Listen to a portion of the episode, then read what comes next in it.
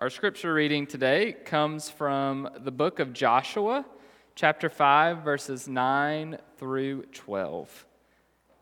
The Lord said to Joshua, Today I have rolled away from you the disgrace of Egypt, and so that place is called Gilgal to this day. While the Israelites were camped in Gilgal, they kept the Passover in the evening on the 14th day of the month in the plains of Jericho. On the day after the Passover, on that very day, they ate the produce of the land unleavened cakes and, and parched grains. The manna ceased on the day they ate the produce from the land, and the Israelites no longer had manna. They ate the crops of the land of Canaan that year. This is the word of God for the people of God. Thanks, be to God.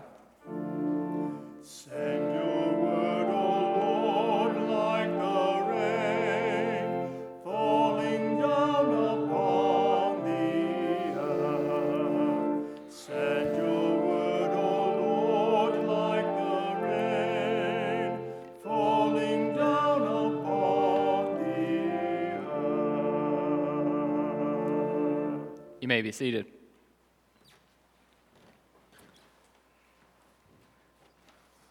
Going to admit that I can be at times a, a very impatient person. And I, and I know uh, that my wife can probably uh, attest to that because if I'm expecting something, whether it be like a message or a phone call from somebody, I have a hard time just sitting there and waiting. Uh, I, I, tend to take my phone and check it a million times to see if that person has uh, called me or has emailed me or texted me. Um, I just, I, I, I don't have the patience, right? If I know something is coming, a lot of times I just don't have the patience. Whether it be, too, uh, if I know I have a trip that's planned i'm like okay like let's get to that that time where i can go on whatever trip it is that we have and, being that I, I am impatient I, I've come to the realization that I probably would not make a, a very good farmer.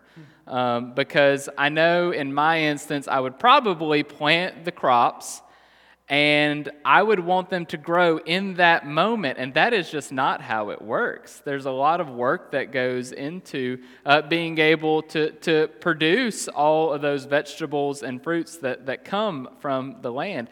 And so my impatientness would probably get the best of me.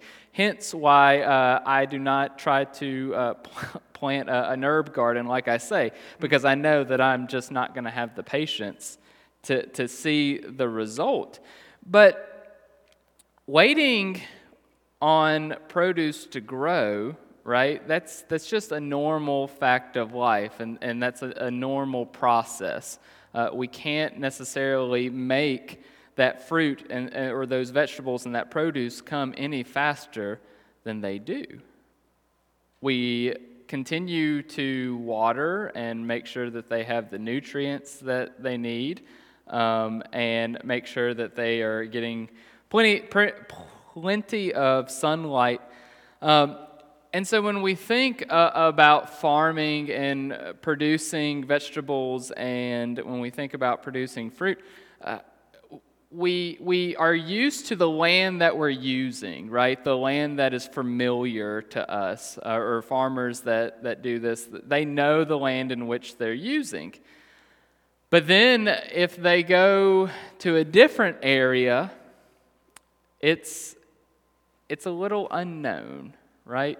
Um, because not all soil uh, at every spot is exactly the same. There, and, you know, sunlights are different. Um, and so it, it's a kind of a learning curve to figure out okay, where's the best place to, to be able to put this and that. And I sit here and I read about the Israelites and how they are in this new land. And up to this point, they're, they're, they're okay because God is uh, producing manna for them to be able to sustain themselves. But the Israelites, they're able to take this new land in which God has led them through Moses and Joshua, and they've now been able to produce fruit and produce that then sustains them. Now, all of a sudden, they don't need the manna that is falling from the sky to sustain them, but rather they are able to sustain themselves. It, but in all of that, it was God that was there to help sustain the Israelites in this moment where they had to be patient, they had to learn, they had to wait in order that the produce grow in this new land that they are in. It took some help. It took some help for them to be able to survive. We have um, been talking the last couple of weeks uh, and, and working through kind of a, a visioning sermon series, right? Uh, figuring out how we as a congregation and how we as individuals can go way beyond the map that we know and that we see and further our reach and our knowledge of uh, for God. And that's exactly what the Israelites are doing, right? They're going and have been on this journey into a new land, uh, going way beyond what they knew as they are escaping uh, Egypt. And so they, they're going to this new land. And in all of, you know, our conversation, when we're talking about this this uh, congregation, this community of faith, when we're talking about our own lives, um, we're, we're not necessarily moving to a whole new area and having to go on this journey through, you know, the wilderness, uh, you know, the Red Sea, all the different uh, adventures that the Israelites will go through. But we really are trying to figure out how is it that we can continue to do ministry, effective ministry, and further the reach uh, uh, so that others know of God's message of hope in a world that is so different today than it was yesterday or the day before. In a world that is different from two years ago, three years ago, how is it that we can adapt as Christians and as a community to be able to share? And I think one of uh, the ways that we, as uh, leadership uh, amongst the church, ha- have really um, thought about uh, and really identified as a, a primary uh, source of being able to share that hope and love of Christ is through um, outreach and missions, right? Being able to uh, identify the needs within our community or within the communities even way beyond the city of Alabaster or Shelby County and be able to fill those needs as best as we can. To be those hands and feet of Christ.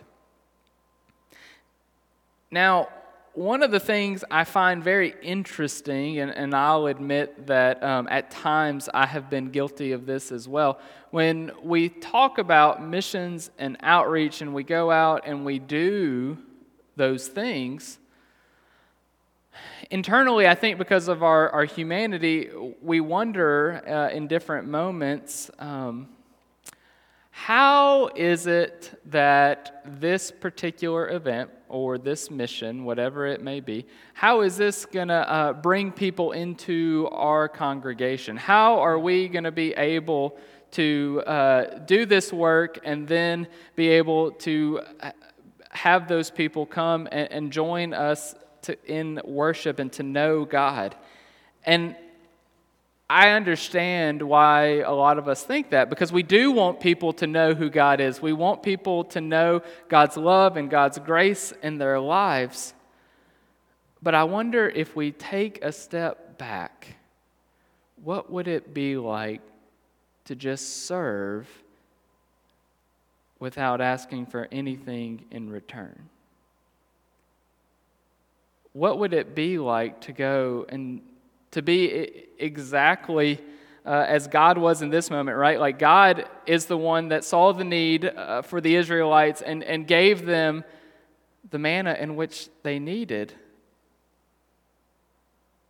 How can we go and find the needs of our communities and to be that, that present?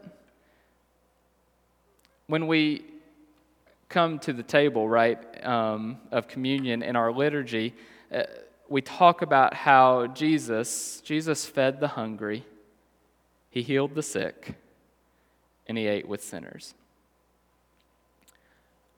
Now, I know in those actions, people grew in their belief of Christ in that moment. Uh, that, you know, how could you not? There are some miracles that are happening, uh, some, some things that were not used to be uh, being seen at that moment. But even in some of those actions at times, there were moments where even the people around did not turn their heads and say, oh man, that's Jesus the Messiah. But yet Jesus continued to go and to feed the hungry, heal the sick, and eat with sinners. And so, how can we go and do that in what in our outreach, in our missions as a congregation, but just in our individual lives? How can we go and, and do works of outreach and mission in our lives without wondering how can we get the community in which we're serving to come and to join us in worship? Rather, we, maybe we should be thinking how can we meet the needs of the community that we are serving, and that through time and service and our work, they'll know God's presence, whether they ever step foot in this sanctuary or in Restore, but they know that they are loved and that they are a child of God. How can we be welcoming to all of those that we encounter. Because one of the, the simplest uh, acts of, of outreach and, and the, one of the most simplest acts of sharing God's presence is being welcoming to all of those that we encounter. To be a smiling face. Because for some people, they might not experience that in their everyday life for whatever reason. And we don't know everyone's story that we encounter. But if we take that kindness and that love that we talk about from our God and we show it to all that we encounter, we're filling a need that we didn't even know was there. And we're doing it not so uh, people will come and join us in worship and that we can fill up this sanctuary, but rather we're doing it so that the presence of God is seen. And so, how can we continue to be people that go and that outreach and that go and see the needs and continue in different missions that will share God's presence. Uh, because we are impatient. And we want people in that moment of service to know God. But sometimes the fruit that comes may never be seen by us. But we can be the start. We can be the ones that lay those seeds. And maybe we see a sprout, maybe we don't. But we can be the hands and feet of Christ that go with no other objective than to fill the needs of those around us. And then we go and we pray. We pray that fruit will produce, however that look in those moments, but that everyone we encounter knows that they are loved and one hopefully wonders about that love and can grow in that love. The love that we know that has influenced our lives and in, in the lives of so many.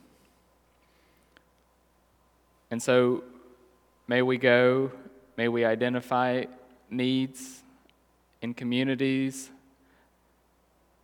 maybe sometimes not identify them as best as we could, but we go and we share that presence. Whether we ever see that fruit, that produce come to fruition. But let us go and share and be the hands and feet of the God who is ever present and the God that is all loving. Let us pray. Almighty and gracious God, Lord, we just come to you today grateful for the ways in which you continue to be present, grateful in the ways in which you continue to love us. And Lord, we just ask that you continue to push each and every one of us so that we may go and serve, that we may go and reach others through love and hope. And that we be okay were the moments in which we do not see fruit being bared, but rather we be the ones that continue to help plant the seeds so that one day fruit will be produced, and that your love be felt in all that we do. It's in your Son's name we pray. Amen.